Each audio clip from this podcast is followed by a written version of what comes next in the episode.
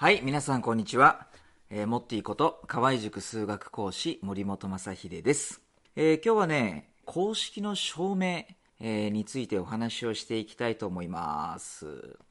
えっ、と、学校の先生によってはね、え公式の証明をされない方もいらっしゃるし、まあされる方もいらっしゃるんですけど、あの結論から言うと、公式の証明はやった方がいいです。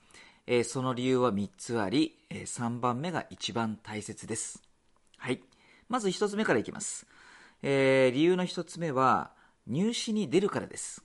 公式の証明ってね、実は入試によく出てきます。えー例えば、点と直線の距離公式、えー対数の定の変換公式、えー加法定理、それから予言定理とかね。理系の子はね、シータ分のサインシータの極限公式、それからサインを微分したらどうしてコサインになるのか、えーこういうのね、入試でよく出てくるからやっておかなければならない。えーこれが理由の一つ目です。はい、えー理由の二つ目。え公式をね、覚えやすくなります。例えば2倍角の公式、三角関数のね、え結構これね、覚えてない子いるんですけど、まあ証明をやっとくと、あそこの符号はプラスマイナスどっちだっけ？ああやって証明したからマイナスのはずだよなっていうふうに、えー公式のね、暗記がしやすくなる。まあ思い出しやすくなります。これが理由の2つ目です。はい、えー最後、えーこれが最も重要な、えー理由なんですが、え3番目は、数学の学力が向上するから。これが3つ目の理由です。えー逆にね、数学ができない子って、はい、えー、こんな公式が成り立つから覚えなさい。って言われた時に、はーい。って、よくわかんないけど、まあ成り立つから覚えとこうって、当てはめたら、えー簡単な問題解ける、うーん。って、これで終わっちゃうんだよね。でも数学ができる子って、なんでこんな公式成り立つの？って、どうしてだろうっていう、まあなんでとかどうしてっていうのを気にするんだよね。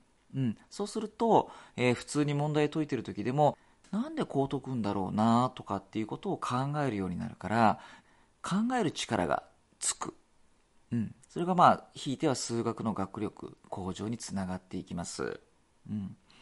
あとね、えっ、と、まあ、実は公式の証明をするときに、まあ、補助線を引いたり、結構ね、こんなん思いつくかっていう式変形やったりするんだけど、それがね、ちょっと難しい問題を解くときに必要な補助線の引き方とか、え難しい問題を解くときに、えやる式変形と同じだったりするんだよね。うん。だから証明をやっておくと問題を解くときに必要な、え知識とか考え方を学ぶことができる。だから、えー学力がアップする。よって証明をしておいた方が良い。ということになります。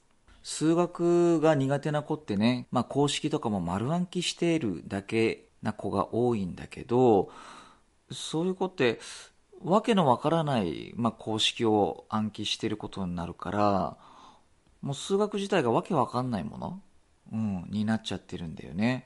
なんで数学がわけわかんないものになってるかっていうと、ちゃんと公式を証明せずに、わけわかんないものとして覚えてるからなんだよね。